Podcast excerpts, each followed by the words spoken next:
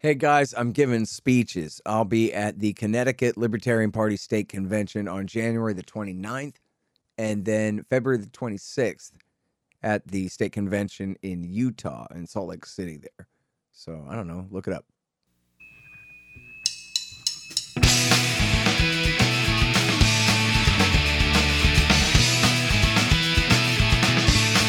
All right, y'all, welcome to the Scott Horton Show. I'm the director of the Libertarian Institute, editorial director of antiwar.com, author of the book Fool's Errand Time to End the War in Afghanistan, and the brand new Enough Already Time to End the War on Terrorism. And I've recorded more than 5,500 interviews since 2003, almost all on foreign policy, and all available for you at scotthorton.org. You can sign up for the podcast feed there, and the full interview archive is also available at youtube.com slash Scott Horton Show. All right, you guys, introducing Richard Hanania from Defense Priorities. Welcome to the show. How are you doing? I'm doing great, Scott. How are you? I'm doing really good. Really appreciate you joining us here on the show today. And, you know, I um, finally got a chance to uh, look through a couple of your studies here.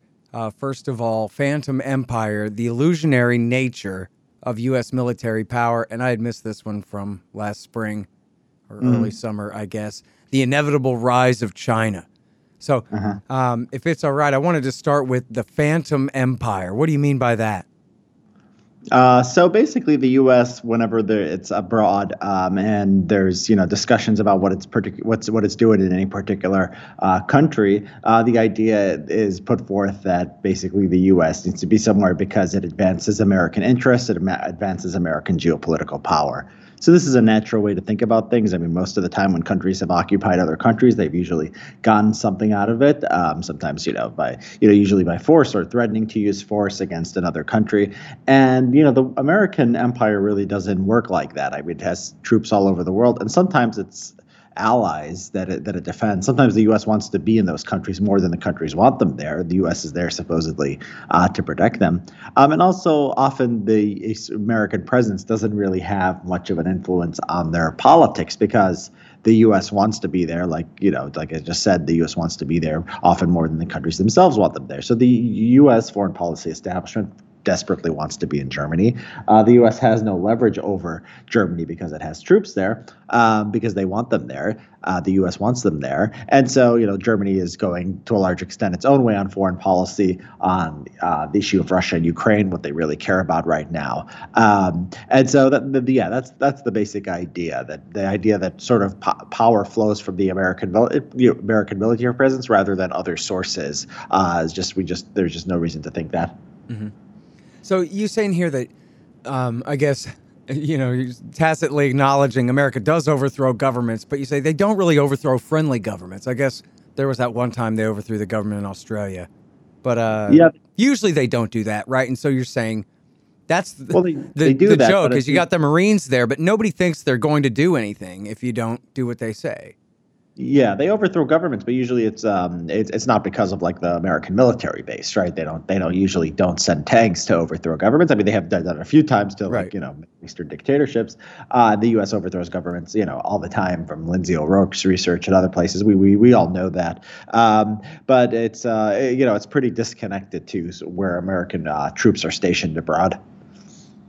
Uh-huh. But you're saying because, say, for example, in Germany they don't fear that if they cross the Pentagon, that the CIA is going to come and overthrow them or something like that. They know that we well, won't cross that line. Well, so. maybe they maybe they, maybe they do. I mean, maybe you know it depends on what kind of government they have. Maybe they maybe they do. Uh, but the point is, the, the American tr- like they're not going to use the American military to do it, or very very yeah. unlikely to do so. Nobody nobody thinks that. Mm-hmm. But then, so I see your point. I don't know if there's good examples of this where um, maybe there's countries that they really want American troops there more than the Pentagon wants them there, or if maybe you have to go to other empires in history where people wanted the foreign bases there uh, more than the empire that had them. Mm. Um, well, I mean, like for example, Syria uh, the government of Syria right now probably uh, wants the Russians there, or did. Uh, you know, they, they pulled back. Uh, they pulled back. But when when uh, Russia was helping Syria, Syria was being defended by by Russia. Um, so it mattered a lot more to Syria than it did to Russia, although it did matter to Russia. I think the Eastern European countries, um, you know, the ones that have been added to NATO recently, in like Ukraine, which wants to be in NATO, mm-hmm. uh, they they care more about um, a U.S. alliance more than the U.S. does. Um, and so it's not that uncommon. If really American, I think if American foreign policy was uh, basically, if you took it at face value that about what we're doing abroad, we're defending all these countries against foreign threats, then it would make sense. You would expect those countries to want the U.S. there more than the U.S. wants to be there, right? Like mm-hmm. whether South Korea gets conquered uh, matters a lot more to South Korea uh, than it does to the United States. Now, often, like you know, the Philippines, you know, is sort of ambivalent about what and when and what's the U.S. there. I mean, it's it's you know, it's uh, it's a few times tried to kick the U.S. out, or the U.S. has had to bribe it. Um, so you know, that's in a situation where the U.S. wants to be there pretty much more than the uh, the Filipinos want them there. Something like Germany, it seems like the elites do want the U.S. there. The U.S. desperately wants to be there too. So it's you know it looks like it's about the same. Mm-hmm. Um, but yeah, I mean the U.S. has to if the U.S. is going to get anything out of these. Um, out of these uh, military presence abroad, um, you know, there's gonna they're gonna need, you know, they would need to basically not want to be there or, see it as a cost, and often they don't. I mean, they're they're horrified by any suggestion that the U.S. pull out of you know any country where it has troops in or take on any uh, fewer military commitments than it has in the past. Uh, so this is you know this removes any kind of leverage you might have. Mm-hmm. Yeah, you point out in this study that even when Donald Trump is really just playing bad cop a little bit and saying, geez, I don't know, maybe I'll pull out of Germany or maybe I'll pull out of Korea, that his own government shouts that he doesn't mean that. So whatever leverage he might have gotten is pretty much just wasted away. Yeah, exa- exactly. I mean, the the reaction to I mean the reaction to Trump when he would say you know some skeptical things about uh, the U.S. presence in Korea or Germany. I mean, it was really over the top. You saw that you know the media and the for, uh, foreign policy establishment and the political elites. I mean, they really they consider this uh, kind of blasphemy. Uh, pulling out of Afghanistan. I mean, was you could see the uh, you could see sort of the reaction to that in, uh, in the media. So yeah, there's a general bias towards interventionism, or at least not uh, pulling back from any commitments uh, that the U.S. has at the moment, and the rest of the world can observe our politics. So they're not, you know, it's not a mystery to them uh, what's going on. Mm-hmm. Now you say that, you know, I guess a lot of the foreign affairs types will cite trade relationships and say, well, we have such a good relationship in trade with the European Union, with Japan, with Korea, and that's because of our military relationship. Look at all this stability. You wouldn't want to undermine that, would you? well, uh, you know, so yeah, I mean, there's like a basic argument that uh, the U.S. has a, um, you know, that helps develop the relationship, and you have more trade. I, you know, I, I don't think anyone has had a good explanation of how exactly that works. The other argument is the U.S. You know. Um, keeps things stable and because it uh, supports stability uh, in these countries and in these regions, uh, that benefits the U.S. through through you know trade and investment and and so on, just global commerce. Um, and you know that that depends on whether you think the U.S. is a force for stability. Often, I, I think it's not. I mean, the U.S. Uh, you know the the U, the, the U.S. Um, uh, uh, rivalry with Russia right now is based to a large extent on the fact that the U.S. wants to bring, um, or potentially wants to bring, Ukraine and Georgia into NATO. And mm. Georgia launched a uh, a war to re- reclaim South Ossetia, um, basically because they uh, they wanted to settle that issue, and they wanted to settle that issue because that that would help them get the NATO membership. So the NATO membership, which is supposed to uh, create stability, is really creating instability mm. by you know making Russia feel encircled and making it re- making it respond uh, to American action. So so uh, yeah, I, I don't. Uh, you know, you could have to look at every region individually, but it's not obvious that the U.S. is actually providing a lot of stability. Yeah. You know, it's ironic. I talked with uh, Clint Ehrlich, who you may have seen on uh, the Tucker Carlson show. This guy mm-hmm. who's a Russia analyst, and he was pointing out that not just France and Germany, but that even the United States does not want to bring Ukraine into NATO, and they haven't under Obama, uh, under Trump, and under Biden. They're just stuck on this thing that, well, the Russians can't tell us what to do. We'll be damned if we're going to let another country close the door on NATO membership for somebody. We'll decide. But the whole thing is, they already have decided that they don't really want to do this. And yeah, yet now they're going the other direction just because Putin's complaining about it. yeah, I, I don't know if that's true. I mean, they don't want to bring in NATO today, uh, but if you read Adam Tooze's uh, recent Substack on uh, uh, what's going on with Russia, the Ukraine, they were taking, you know, they were taking steps to do so. I mean, they were encouraging Ukraine to sort of, you know, yeah, no, wait. I mean, George W. Bush promised them in the Budapest memorandum then. Exactly. So I think what the foreign policy elites wants, I mean, they, they don't want to move on it. You know, it's too provocative and it's too complicated to do it now. But I don't have any doubt that uh, foreign policy elites in the U.S. hope that in 10, 20 years, uh, Ukraine is in NATO. Uh, they, you know, they're playing the long game here, and that's why they want to keep the uh, the door open. And I think Russia Russia can see what they're doing. So I, I I don't think it's I don't think they've decided it's not worth it. I wish they wish they did, but I don't think they have. Yeah. Well, you know, for a while there, I was counting on Angela Merkel to stand in between these guys, and now she's gone. So I don't know. But she was the they, she was yeah. the one who really insisted too that they do the Minsk two deal to end the war in East Ukraine. Yeah, well, uh, I mean, Germany is blocking uh, weapons transfers to Ukraine uh, through Estonia, and it is basically it's not as cooperative as America would like. Uh, so Germany, you know, is still there, sort of, uh, uh, sort of, you know, pre- preventing a united front. I mean, because they, they depend on Russia. I mean, they depend on Russia for their for their gas. They're you know they're trying right. to finish the Nord Stream two pipeline, and you know, in, in the face of American pressure. So yeah, I mean, if Russia was this big aggressive country, I mean, you'd think that every other country in the world, every other country in the region would would unite against them, and uh, you know that's that's not that's not what we're seeing. Right.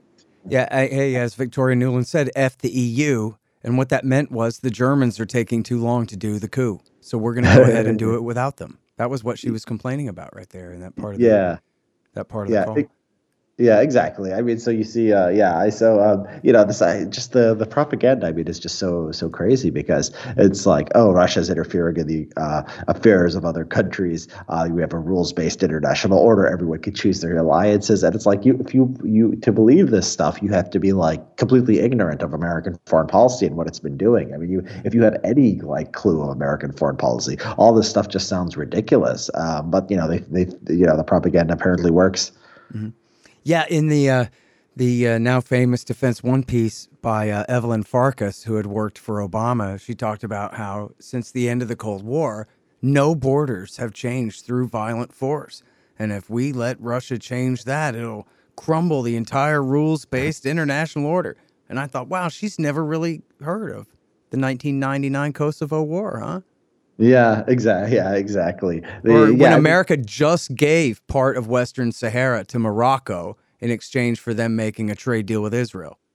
Yeah, yeah, exactly. You know, they they uh, uh, yeah the uh, um, yeah, like yeah, and even like look at Crimea. I mean, basically Russia took it over, and the world didn't crumble, right? Um, right. You know, this stuff doesn't. This stuff doesn't matter. I mean, there is a good, uh, the, you know, there is the fact that there's a, uh, norm against territorial conquest, and it's happening less often, is a good thing. Um, and you know, I wish the U.S. would contribute to upholding that norm by not invading other countries, and also the norm of sovereignty by not, you know, encouraging coups against other countries or overthrowing other countries. Then it would be in a position to uh, to uh, point out the bad behavior of other states. Um, but you know, we're we're in no position morally to do that. Yeah. Hey, by the way, um, did you see Rand Paul's piece in the American Conservative magazine? And he was the one Republican in the Senate who voted no on Ted Cruz's thing about this. But Rand Paul uh, said, listen, all this fight about Nord Stream 2 is mercantilism. They're protecting Texas natural gas exporters who want a monopoly on selling uh, CH4 to the uh, Germans. And so here, this is playing this outsized role in the fomenting of a new Cold War with Russia. Just some yeah. money.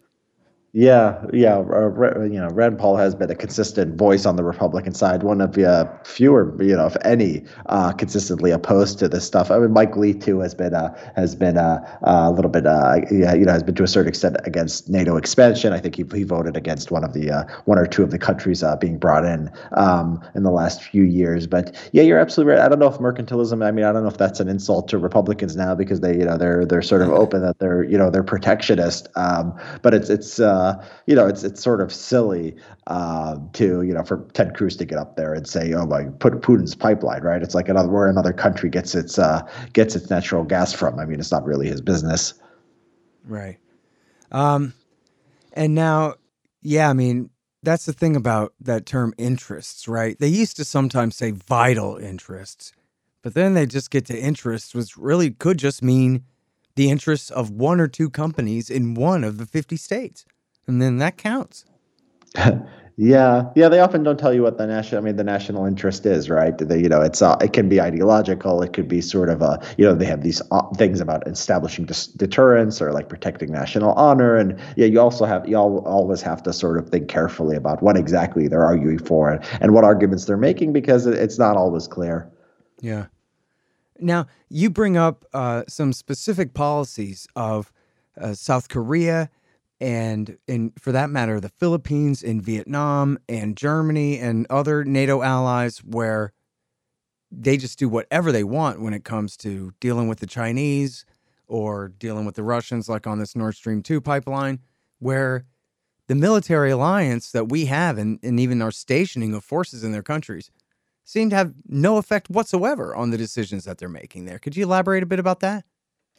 Yeah, that's that's that's right. I mean, because like you know, for the re- for the reasons I said before, um, the U.S. you know really wants to be there, so they have they don't have much leverage uh, from the from the presence of, uh, in, in, any particular country. Um, so like yeah, for example, Germany with uh, the Nord Stream two pipeline, which the U.S. really really wants has wanted uh, not to go forward, um, and then you have um, you know in South Korea, uh, you have uh, basically it's it's accepted Huawei as a you know to come into the country, and you know that that's been fine with that. That's that that had, that has been a really big uh, American priority in uh, East Asia. You know, South Korea has generally, um, you know, has generally had tried to get along with China. I mean, they've not, uh, you know, uh, denounced it for anything it's done internally. It's not, it hasn't cared about, uh, you know, its issues with Hong Kong or Taiwan. Um, South Korea, you know, in recent years has been often uh, more friendly towards opening relations with North Korea than the U.S. is under under under under Moon. Um, so it's um, so yeah. I mean, you could go to different parts of the uh, the world, and you could see this, and you could see it in the Middle East. You know, the U.S. Uh, uh, you know, at least uh, you know has a commitment to defend Saudi Arabia, and Saudi Arabia is doing all kinds of crazy things, everything from the Khashoggi mur- murder uh, to uh, the war in Yemen, which the U.S. you know got got behind sort of reluctantly, but doesn't really um, doesn't nobody can see how it helps American interests. so yeah, you, you could look at every so the the report goes and looks at basically you know these different regions of the world and shows you know what are we doing doing? You know, what is what is the American influence here that comes from the defense relationship? Right. Now, see, I always just sit here and moralize about who's getting killed and all this stuff, but I appreciate the academic take too, where you just sort of go, look, we got to do some ones and zeros and some rational analysis here. And it looks like every time we occupy a country, our rivals benefit the most. For example, Iraq and Afghanistan, where Iran and Al Qaeda in Iraq benefited, and China and Pakistan, I guess, more than anybody else in Afghanistan. But certainly America didn't get anything whatsoever out of either of those wars.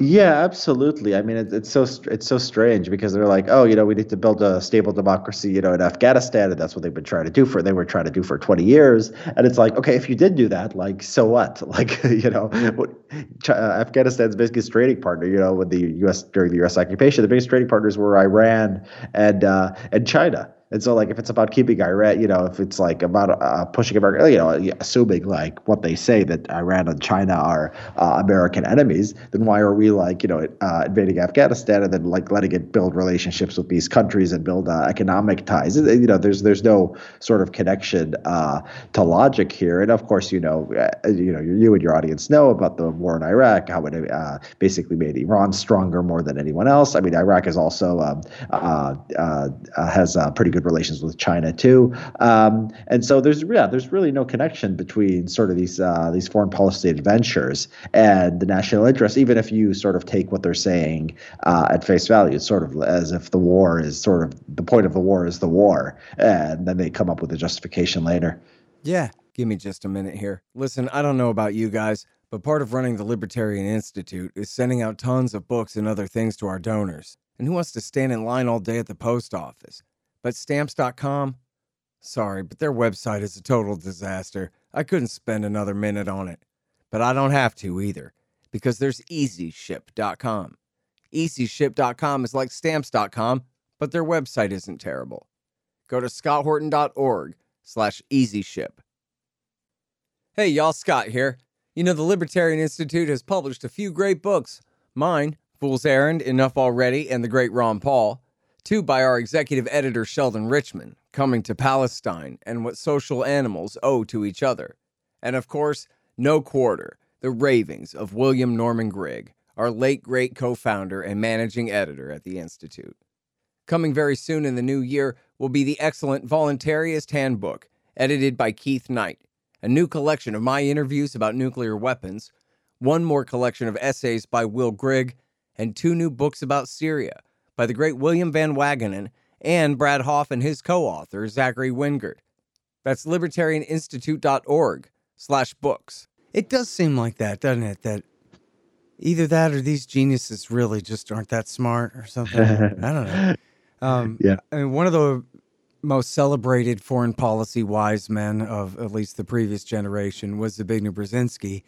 And uh, I pointed out in my book about how in 1997 in the Grand Chessboard, he said, listen, we have got to back the Chinese Pakistan Taliban axis in Afghanistan to keep the Iranians, the Russians, and the Indians out.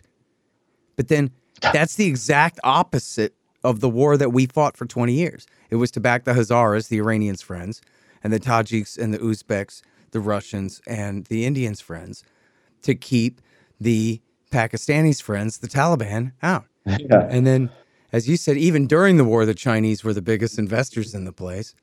Um, but I wonder if there's a point where, you know, it's easy to imagine, I guess, either way, right? That they're saying, excellent, now we've created a crisis, now we can solve that, and then we'll switch sides again and whatever.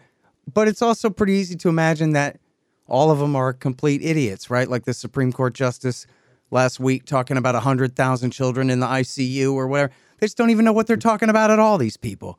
So they'll back the Shiite side in Iraq while they're backing the Sunni side in Syria at the same damn time, this kind of thing. Yeah. Yeah, the, uh, yeah. I mean, this is a theme of my uh, recent book, uh, "Public Choice Theory and the Illusion of Grand Strategy." You know, they get where the you know the politicians get where they are by being good at politics, and being good at politics doesn't mean you have to actually know anything. Um, you just have to, you know, look good in front of voters and, and convince them to, to vote for you. And then uh, the people who are like foreign policy uh, people working at think tanks or working in government, they're either selected by the politicians. Often they're you know they're supported by uh, they're supported by weapons manufacturers. They're supported by foreign governments, and you know they're often looking for uh, people who will say the things they want them to say. So the generals, I mean, the generals now they all go work for defense contractors. I mean, as soon as they're uh, or some other kind of contra- uh, federal government contractors, um, as soon as they retire, um, and you know the the you know the, the they they say the things that are in their interest to say, and it doesn't have to make sense. You're right. I mean, we like we supposedly hate Iran, and then like you know we we get rid of uh, their enemy Saddam Hussein, and then we have to stay there because we have to fight Iran, and then like we're against Al Qaeda, and then uh, you know the Islamists, the uh, Islamists uh, try to overthrow you know the government of Libya. We help them, um, and then we go to Syria, and then we help the other Islamists, you know, over try to overthrow a, a different government, and then we're and then we're in Syria to keep you know, and then we go to Syria to keep the Iranians out, um, and it's all yeah, it's uh, the people. Anyone can look at this and say this is ridiculous, but to these people who sort of have an interest um, and, and having it all make sense and keep pushing for the same policies, um, you know, it's been very good for them. Yeah. Well, that's the thing about it too, right? Is they always just fail upwards. And I can't believe you wrote a book called that. That sounds so fun. Uh, really, I have a subchapter of my book. It's called Public Choice Theory about how we got into the war in Libya. But Oh wow, I should I should yeah I should have. I'm sorry, I haven't. I'm sorry, I haven't read your trade book. Books. Yeah, we'll get this done. But no, I like that. And public choice theory. Could you just describe for people real quick in a nutshell what that means? Uh, so public choice theory is basically you're taking the tools of economics and you're using it to uh, uh, uh, understand politics, right? So there's this sort of if you have like a you know standard sort of international relations analysis. I mean, it's a very naive. You could have a very naive thing where these people are you know know, know what they're doing and they're sitting there and they're coming up with a strategy uh, to advance the American interest or you know accomplish something in in, geopol- in geopolitically. Um, and so you know that's one way of looking at the world. The other way of looking at politics is basically you know they're they're self interested actors, and every and every part of the system is self is uh. You look at the parties and you look at what their incentives are. Uh, so the you know the idea is what are the incentives of uh, politicians? The incentives of politicians is to um, uh, to get elected. What is the incentive of a voter? Well, the voter is just you know they don't have an incentive to really pay attention to to foreign policy or anything else. I mean they're uh, you know they're they're uh, they're doing things they're deciding things based on based on um, you know what sounds good, and then you have um, you know the military establishment and you have different factions. I mean the the the one of the main lessons of public choice theory. I mean going back to Mancur Olson uh, is the idea uh, that groups with a concentrated interest in a policy outcome are more likely to get their way against groups with a diffuse d- diffuse interest. So if you're a weapons contractor and most of your uh, uh, uh most or all of your um, um, revenue comes from the government, like say you know which is the case for something like Lockheed Martin or Raytheon, um, you have you have a you you have an interest into lobbying for, uh, for for outcomes that are you know good for yourself. And people who might have an uh, interest in the more diffuse interest in the sense that they do not individually gain the you know the taxpayer or the rest of society they don't have they don't have an incentive uh, to, uh, to, to push for their to push for the uh, opposite policy outcome than the one that the concentrated interest wants. And so I think that this is the way to understand American foreign policy. If you go into it and you look for coherence right you look for say oh we're you know we're enforcing uh, uh, the rules based international order or you know we are you know the shining city on the hill or we're even we're trying to establish like dominance and you know uh, push other people around. Even even the more cynical uh, takes on American foreign policy. I don't think uh, I don't think foreign policy makes sense from that perspective but if you look at it as sort of you know just a bunch of people trying to continue getting paid and continue getting power and you know sometimes they believe it but they believe it because they're supported by other people um, who have a direct interest in an outcome or they believe it because it's good for their job. Um, and then you sort of look at the policy is sort of a,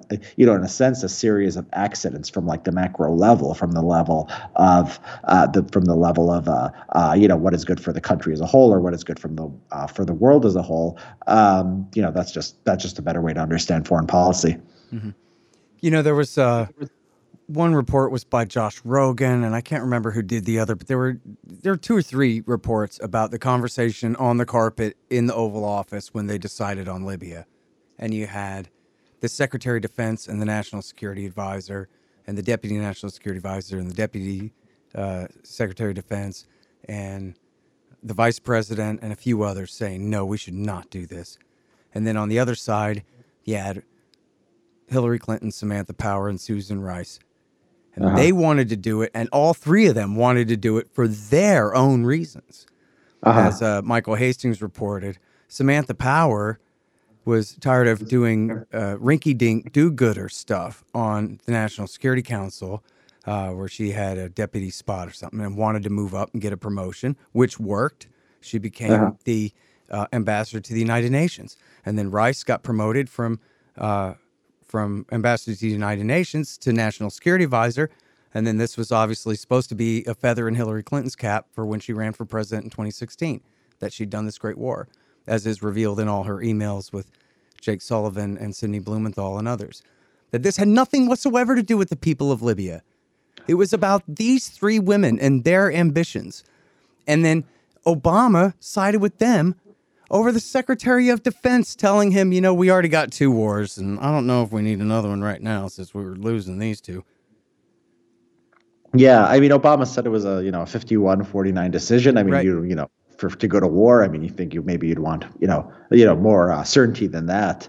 Uh, the uh, yeah, and these um, you know it's hard to say you know whether they just wanted a promotion or even if they're like you know they're ideological. I mean, some people really believe that the U.S. can do good across the world. I mean, it's in it's in the face of all evidence um, based on our interventions, but you know presumably some people believe that. And you know I, the point is, I mean, none of them, but the, you know whatever you think their uh, motivations are, the point is none of them thought much carefully about what would come after. I mean, it's not like they you know they had a plan for who was going to rule Libya instead instead it was just like let's break the government and then hopefully something you know good will work out right? Even if even if for their own political interests i mean libya uh, became you know sort of a uh, if anything it became a hindrance to hillary's political ambitions because um, you know because of benghazi and because everyone realized that uh, libya was a disaster. So it wasn't like something she could point to and say you know i'm so proud we did this. It was something she really wanted to forget by 2016 um, but uh, but yeah maybe that's just her not you know not being good at political calculations or maybe you know just as you know uh, uh, you know I don't know if it's more pessimistic or optimistic to believe she actually believed this and you know thought that foreign intervention is good for the world and good you know good for her politics because she thinks it's all going to work out. But if you know if she if she thinks that you know there's a you know there there, there was certain a certain delusion there. Right. Well the point is right she doesn't have to bear any of the costs. Of so course like not, yeah. her her friend um, Anne Marie Slaughter said, well, Hillary's point of view is that if something is going on, and there could be bad consequences either way, then she would rather be caught trying. because that that's better than doing nothing, right? And then Yeah. so Yeah. it did. It probably did cost her the presidency. In fact, though, you know what I mean. I think Libya probably was worth a couple percentage points here and there.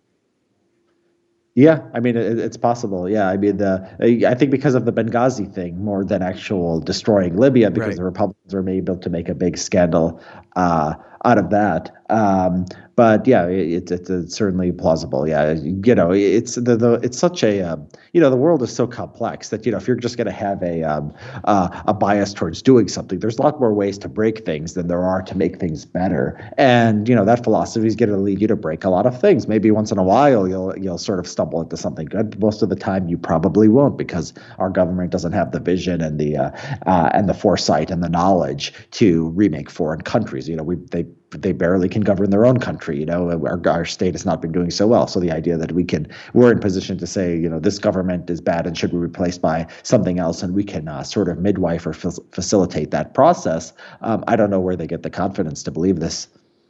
Right. Especially when it's all this foreign interventionism is at the root of what's wrong with the country falling apart the way it is right now. If just starting with the $10 trillion, but all the societal consequences and everything else of just having the 21st century based around the idea of war in the Middle East this whole time, the way it's been. It didn't have to be this way at all.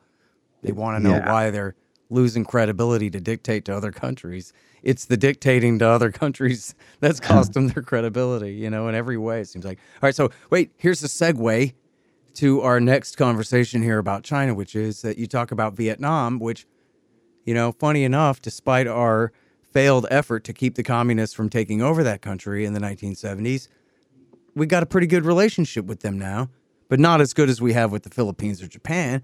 And Right.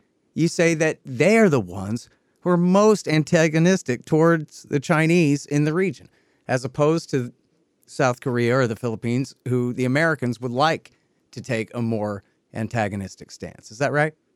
Yeah, and so that's the flip side of the coin. The argument is, you know, the U.S. is very close to South Korea. Basically, South Korea depends on the U.S. Uh, for its defense, and South Korea really doesn't do what the U.S. wants. And Vietnam, the U.S. doesn't have a defense relationship. They have, you know, normalized relations now, uh, but the U.S. basically doesn't, you know, guarantee uh, uh, that it's going to defend Vietnam or that it's going to or doesn't doesn't station troops in Vietnam. And yet, Vietnam is um, increasing its military spending more than anyone else in the region, and seems scared, you know, seems frightened of China for its own reasons. And you know, that's just sort of the flip side of the coin. The, having a uh, uh, strong military relationship doesn't seem correlated um, with uh, with that country doing what the United States wants towards China, and not having a great relationship with the United States doesn't seem correlated with do with not doing what the U.S. wants. Right? They they might end up uh, they might end up um, uh, antagonistic to China. So it's just the, it's just the point that the U.S. relationship system is not really related to American interests or um, you know American effectiveness in, in seeking out what it wants.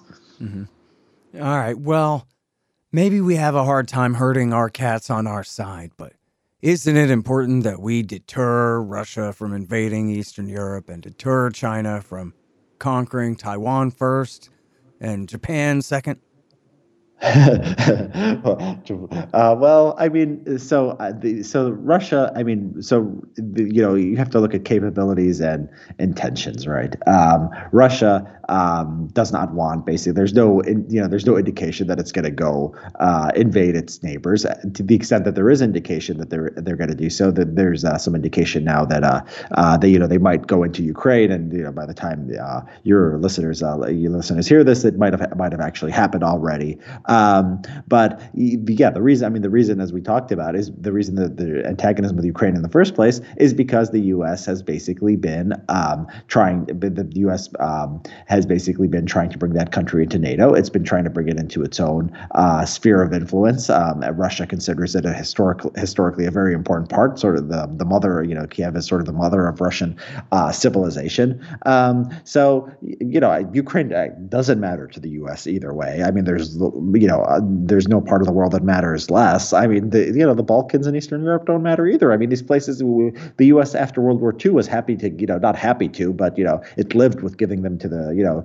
uh, putting them under Soviet influence or letting them be under Soviet influence. Nobody considered that something worth fighting for. The U.S. could have you know tried to go to war and dislodge the Soviet Union uh, from Eastern Europe, but nobody you know nobody was uh, uh calling for us to do that because people understand these regions just don't matter. Um, and then uh, and then uh, you know in East Asia, similarly. I mean, the the U.S. Um, you, you know China sees uh, Taiwan um, as part of China. Um, they care about that issue much more than than we do. Um, you know, is is the is it worth the U.S. going to war to stop China? I mean, people try to come up with reasons. They say semiconductors. You know, you can still buy the semiconductors from China. I mean, there's no reason you couldn't. There's no reason you couldn't invest. You know, any any investment to uh, uh, for the market to uh, to adjust to new conditions will be than than a war. Um, and then you know the idea that you know China would go to war with Japan. Japan is um, Japan is you know one of the tech- most technologically advanced countries in the world. Um, it uh, you know it can have nuclear weapon and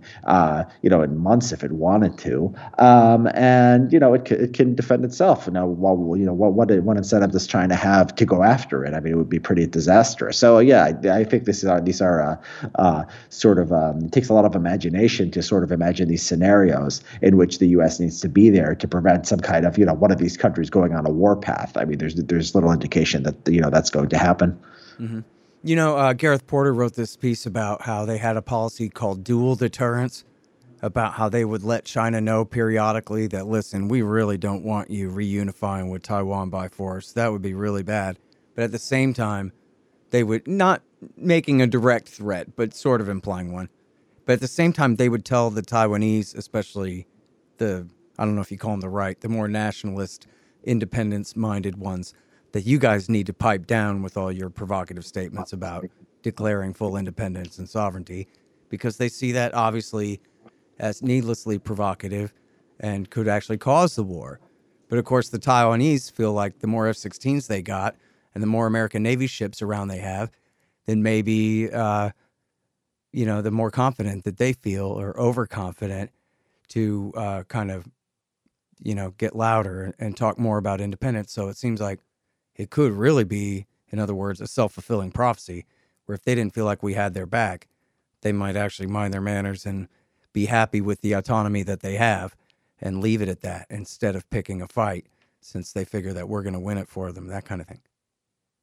Yeah, I mean, when you're trying to do this, yeah. So the you know the U.S. foreign policy establishment, it's not as if they just want everything to be as aggressive as possible. Um, you know, they don't like uh, you know they don't like to be surprised, and they don't like you know sudden moves that can uh, force them to do something that's politically uh, politically potentially difficult. Um, and the problem when you're playing these both sides, you're telling China, you know, don't move into Taiwan, and you're telling Taiwan don't antagonize China too much. I mean, you're trying to do too much. You're trying to manage these complex relations and the uh, uh, you know the potential for miscalculation is very high. So Georgia um, had provoked the war with uh, with Russia in this uh, during the uh, Bush administration uh, because they thought that the U.S. had their back, and it turns out that that we didn't. We weren't ready to do anything uh, about Georgia, right? And so you can see the same thing with Ukraine. Ukraine is a lot more belligerent um, than it otherwise would be towards Russia because it you know it thinks Europe and the U.S. will potentially bail it out, or that eventually you know that eventually you know they're gonna they're gonna come into NATO and they're going to have you know the U.S. Um, the U.S. Uh, just right there and with an ironclad uh, commitment to defend them against Russia. Uh, so yeah, I think it's better if these.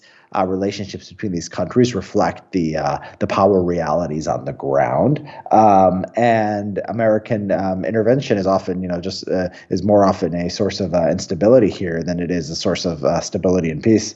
Mm-hmm. All right, now you're convinced in this piece that, especially looking forward two and three and four decades from now, that China absolutely is getting rich and will be the dominant power in all of Asia. Is that correct? Yeah, Yes, right. I mean, look, uh, middle income. You know, the U, uh, China has passed the U.S. on uh, GDP, depending on how you measure, or it's going to pass it. You know, the next uh, decade or so. Um, China has 1.4 billion people. It's a highly innovative economy. Uh, you know, for it's it's it's really an outlier in how innovative it is um, for a middle income country. Um, and so it's gonna, you know, it's going to, it's just, you know, it's the pop the population size plus the innovation plus the growth in the coming decades. You know, China will be the biggest will be the biggest economy in the world world. I mean, unless something you know extreme happens, you can't tell the future with certainty, but that's what you have to expect to be the uh, most likely outcome. Um, and then, g- given that's the case, you know, what are we going? You know, what are we going to do with it with that uh, information? Are we going to um, artificially try to keep the same uh, level of American influence in East Asia and the American dominance that uh, existed back when China was a uh, was a third world country and basically you know had limited power to project abroad and limited economic links with the rest of the the world. Um, I you know I don't think that that's a realistic policy. Um, so we, I think we're going to have to re, you know uh, really get used to. I mean, and this is, we're in the growing pains of it now. We're going to really have to get used to a, uh, bi, a, a bipolar world, we really more multipolar. I mean, and you could you know India is also growing, and and uh, uh, you know there's there's potentially you know there's uh, potentially other countries out there that can you know they can rise if if they if they get their house in order. Um, and Russia, you know, is not a, not the economically the strongest in the country, but definitely uh, militarily, you know, it, it, it's certainly a force in its region. It's a bigger force than the U.S. and uh, Eastern Europe as far as uh, having uh, ground troops. Um, you know, the the sort of denial of power realities. We can see this in this is this is never a good thing in foreign policy. This was this was what we saw in Afghanistan, where you know the Afghan government was a house of cards and the Taliban was a real uh, fighting and uh, potentially governing force, and we tried to sort of delay the inevitable there there. And I think we're um, I, I, think we're hoping for things that are really not possible in East Asia, given the power dynamics. And you know, the the report is a uh, uh, is an argument for not doing that and taking a more realistic approach. Sorry, hang on just one second. Hey guys, anybody who signs up to listen to this show by way of Patreon will be invited to join the Reddit group. And I'm gonna start posting stuff over there more. That's patreon.com slash Scott Horton Show. Thanks.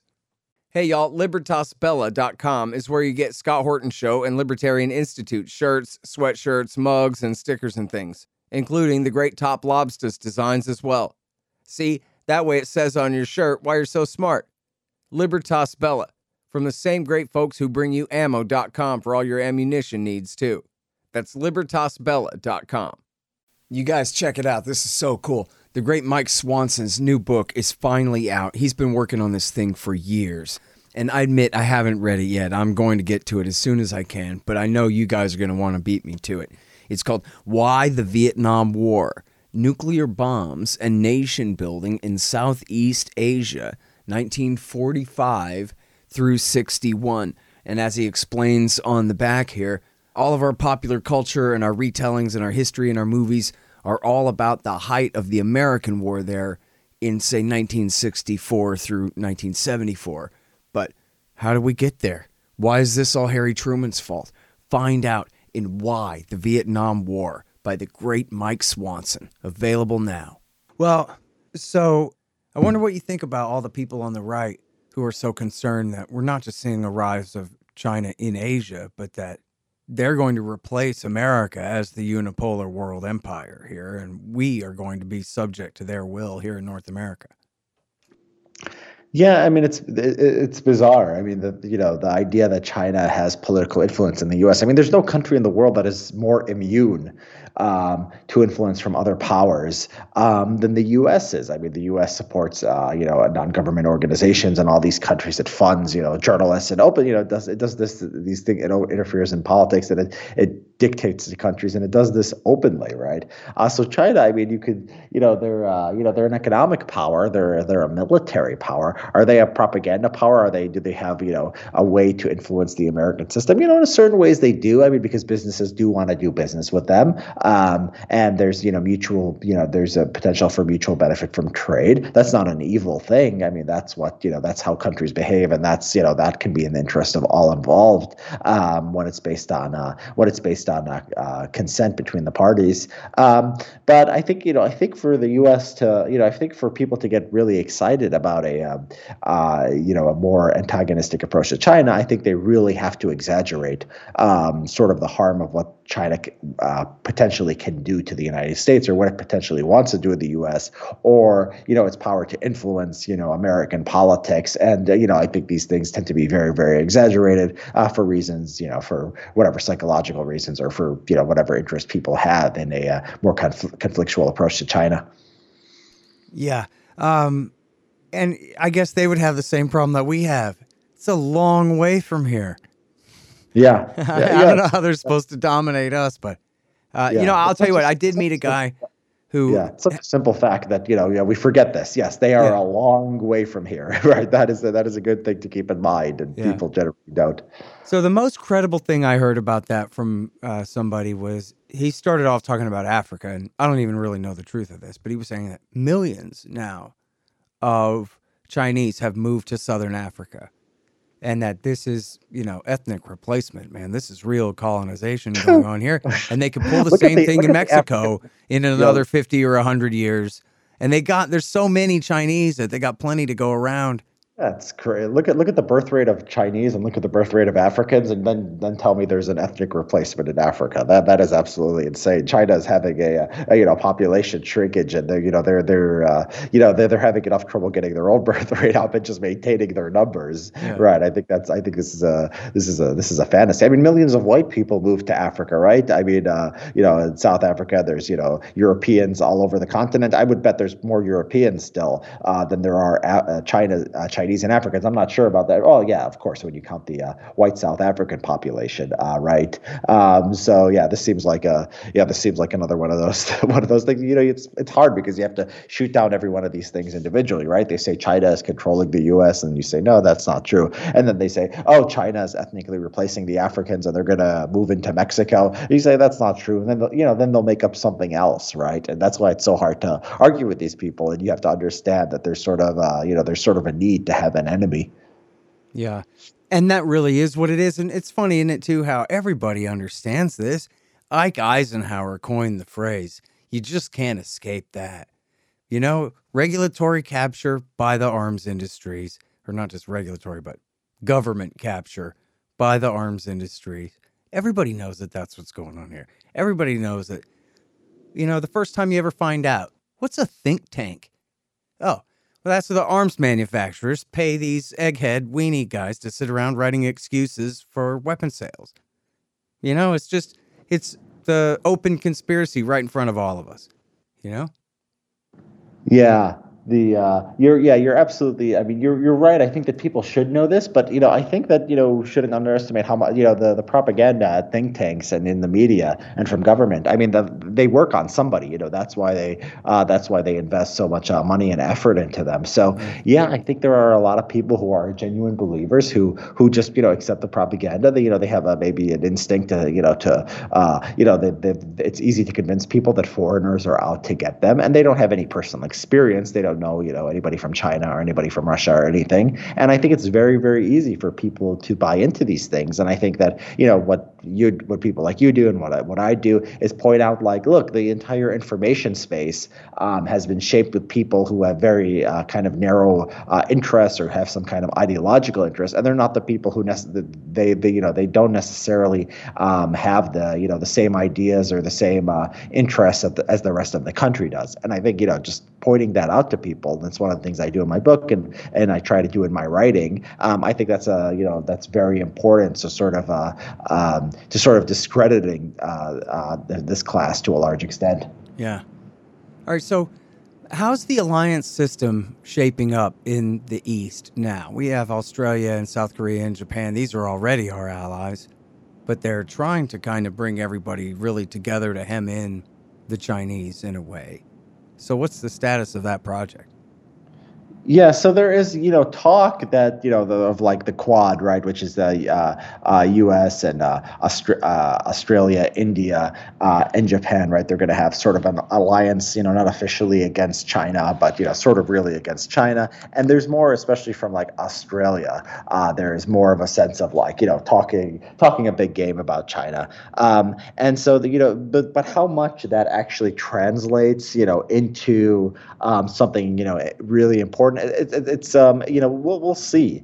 Um, you know the it's easy for these countries to sort of tell the U.S. you know what the U.S. wants to hear. Um, you know I think the better question to see what's going to happen in the next years is do they invest more in their uh, uh, do they invest more in their militaries? Uh, do they actually um, take steps to not trade as much with China? There's little indication of that happening. So until you get to that point, I mean the talk, you know the the uh, sort of the discourse and the way they their attitudes towards China um, is, you know, is is is not nothing um, it, it's something. But I think to to gauge sort of the extent of the importance of what's going on and countries moving towards the U.S., I think you know I think you need to look for some hard metrics there. I think what you know what the what most countries in the region want and what they've wanted um, uh, for the uh, previous decades is they don't want to choose between the U.S. and China. They just want to trade with each of them, and they want to basically have sovereignty in their affairs, and they don't want to be forced to choose one side or the other. And the U.S. you know the sort of the uh,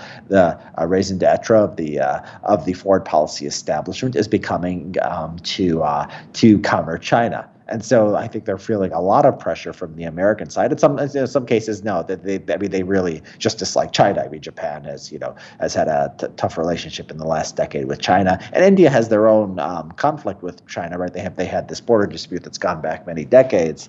Um, but do they actually? But are these countries actually interested in a substan- substantive alliance that will cost something on their end? Right? Mm-hmm. And you know, it, it, it's uh, it's yet to be it's yet to be proven um, if that's the case. I mean, the country like Japan, you know, has very low uh, low birth rates, has very low economic growth. I mean, the uh, China is uh, you know is, is, uh, economically rising very quickly. You know, it doesn't seem like it makes a lot of sense that they want to they'd want to pick a fight with China at this point. But you know, they're they're uh, they're hosting a lot of American troops, so maybe it doesn't matter to them either way, right? Um, so yeah, we'll see what happens in the coming decades.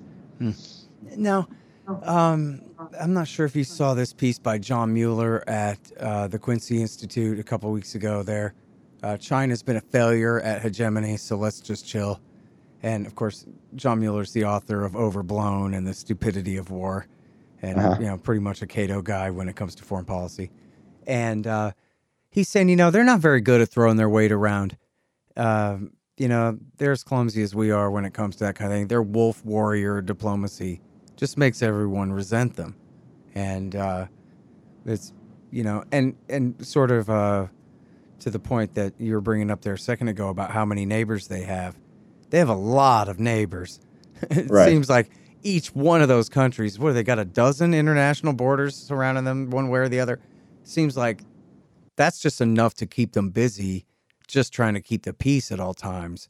Never mind trying to be the dominant force in Bhutan and Pakistan and Outer Mongolia and everywhere else too, you know?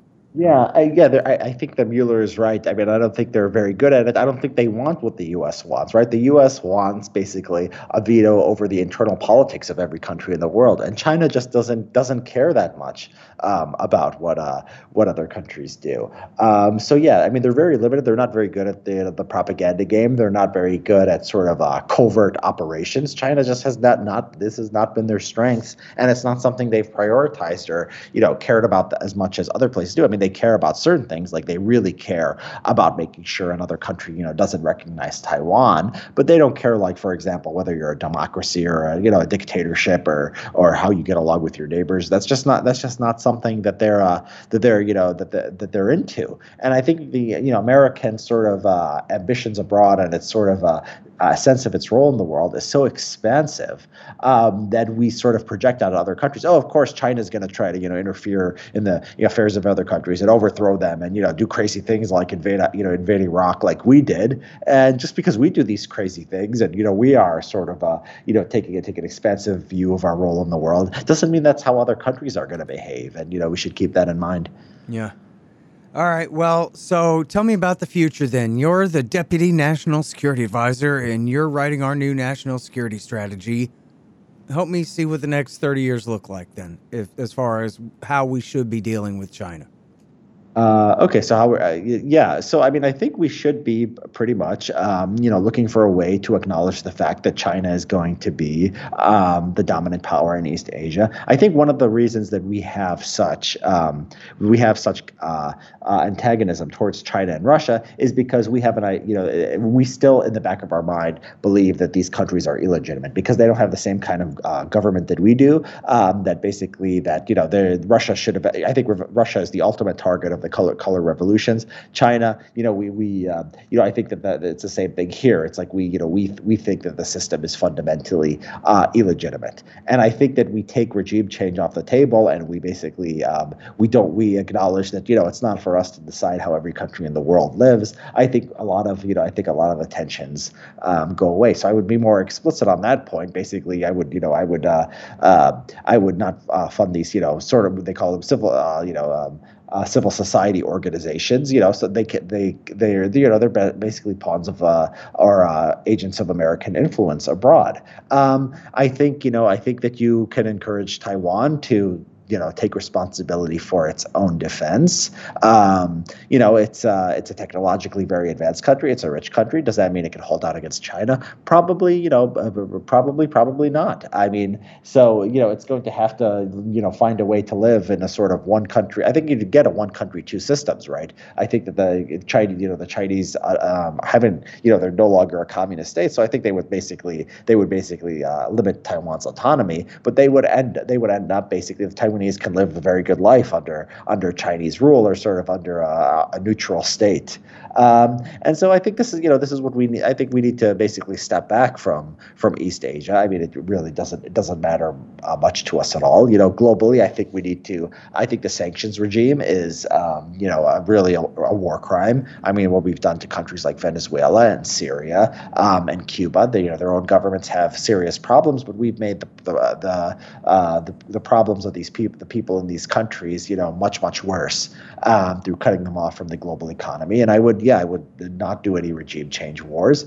Um, and you know, I would focus on the things that you know we have in common that we that we care about. Things like uh, uh, things like nuclear proliferation, um, things like um, you know climate policy and energy policy and global pandemics. I mean, there's so much, so many things that are actually important to the U.S. in a way that you know who rules rules over East eastern Ukraine is not important, right? And because we, you know, we have these antagonistic relationships, we ignore cooperation on the important things and we focus on where we disagree on these things that fundamentally important uh, to us or to the wider world.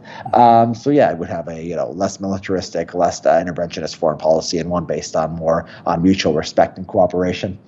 Yeah. Now, you write in here that um, the theory I guess this was mostly from the uh, University of Chicago, uh, Milton Friedmanite types, that um, the more uh, Chinese society becomes capitalistic, the more uh, democratic their political system will become too. Yeah, I would I wouldn't blame the University of Chicago or Milton Friedman types for that. The economists, I I, I think that's uh, more a view that was in like political science than it really was the economic people. Okay, well, and so you say that that proved that there couldn't be anything more wrong, but I followed the footnote and it was just a Hillary Clinton speech, so I thought that must have been a mistake. But I wonder, uh, I mean, if you can't uh, replay the counterfactual and all of that, but I, and and I know it does sound, I guess, slightly utopian or whatever, but I don't know. I mean, it seemed to make sense on the face of it. But I was thinking that maybe the big variable at play is America's terror wars this whole century long so far and that if our government hadn't been bathing in the blood of 2 million dead innocent people and backing Al Qaeda in Libya and Syria and Yemen, and just the madness, the chaos that they've inflicted in Central Asia as well this whole time, that then when they talked about the Declaration of Independence and the natural rights of man and things like that, they it wouldn't just sound like ridiculous propaganda from completely morally and financially bankrupt people in a collapsing empire. This is the kind of thing that maybe even Saudi society and Chinese society would have had to take seriously. That, you know, the Americans talk all the time about how their Bill of Rights is better. And, geez, maybe we should have fairer trials and maybe we should have an independent judiciary. And maybe we could have done a little bit better in pushing the best of our ideas of political freedom in the world if it wasn't for all the hypocrisy, you know? Yeah, I mean, so when unquestionably when the U.S. you know does things like you know prosecute Julian Assange, when it invades other countries, even when we have you know like deep partisanship and deep you know problems with our system, the rest of the world does see that, and it does make us look hypocritical. Um, it does take away much of our credibility. At the, you know, at the same time, you know, we should you know I I, I think there's you know a limit to what we can do. So even if we behave you know angelically, it doesn't necessarily mean every country is going to move you know in the direction um, that we'd like right. we'd like to move and you know these countries i mean they have different there are different historical you know uh, points you know you can't just say we're going to tear every you know uh, people should tear everything in, uh, down and you know build a democracy. But you know we should i think be um, showing people what works and you know, the Soviet Union collapsed um, not because like you know we like uh, supported an insurgency or anything, but because they saw that their economic system didn't work, um, and they wanted to basically they wanted to try something else. I mean, they lost faith in their own system, and you know, like t- it seems like today, like we don't care like if our our system is not working. We just want to force it down everyone's throat, right? Like, you know, our, you know, these same people who think like democracy is over in the U.S. and they keep talking about like, you know, Trump and Republicans are are uh, are basically ruining our democracy and we're you know we're moving away from a democracy. They're at the same time wanting to force you know so what they call democracy onto onto the rest of the world. And so you're right. I think it's it's uh, I don't know how much like you know we, you know we, our sort of moral rectitude can influence other countries, but I do think it's looking more and more more ridiculous as time goes on. Yeah. Well, and you know, it's funny too that they overthrow a democracy in a heartbeat if it stands in their way, uh, like the one in that, Ukraine. Yeah. Uh, you know, a democratically elected leader that leans toward Russia, well, forget him. We'll do a street putsch with a bunch of neo Nazis to throw him right out of office, even when he agreed to new elections in a couple of months. Not good enough. and started yeah. a war over it. You know what I mean? That's what they think about democracy. And in fact, you know, the only thing wrong with our country is that they haven't done a regime change in Moscow yet. And if they had back in, say, 2011, then Putin wouldn't have been able to destroy our democracy in 2016. Otherwise, everything else that our establishment has done to be the stewards of this nation and this world empire the last 20 or 30 years has been perfect. you know, uh, yeah, I, I, I, tweeted out today. There was a State Department. It was uh, it put out a, a document, the top five Russian, you know, uh, points of Russian disinformation, most you know persistent disinformation myths, and like one of them was like Western civilization is falling apart because it's uh, because it's moving away from traditional values and because of you know multiculturalism and uh, LGBTQ rights, and like these are things that like a lot of Americans actually believe. So like to say this is just like a narrative, you know, that Russia invented um, that's very convenient for people who don't want to think that there's just actually Americans who just disagree with them very, very strongly on some things. And so there was this idea that, oh my, you know, oh my goodness, the, the American people couldn't have elected somebody like Donald Trump, right? It was like a few Russian Facebook ads. Um, it wasn't like something deep in our, you know, in our culture and American uh, politics. And you see the same thing on the right. You know, sometimes they like they blame China for like dividing us, and they just it's just crazy. It's like you know, where do you see the Chinese presence in like American uh, political culture. So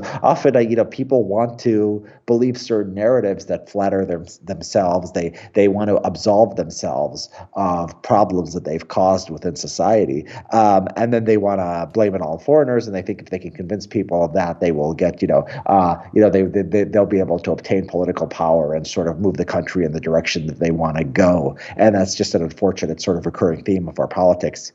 Right. All right. Well, listen, thank you so much for doing the show today, Richard. It's been really great, and I really enjoy reading you too. It's been a pleasure, Scott. Thank you very much. Right, you guys. That's Richard Hanania, and he is at Defense Priorities. Check out this one. It's called Phantom Empire The Illusionary Nature of U.S. Military Power, and also The Inevitable Rise of China U.S. Options with Less Indo Pacific Influence and his book is Public Choice Theory and the Illusion of Grand Strategy. The Scott Horton Show, Anti War Radio, can be heard on KPFK 90.7 FM in LA, APSradio.com, antiwar.com, scotthorton.org, and libertarianinstitute.org.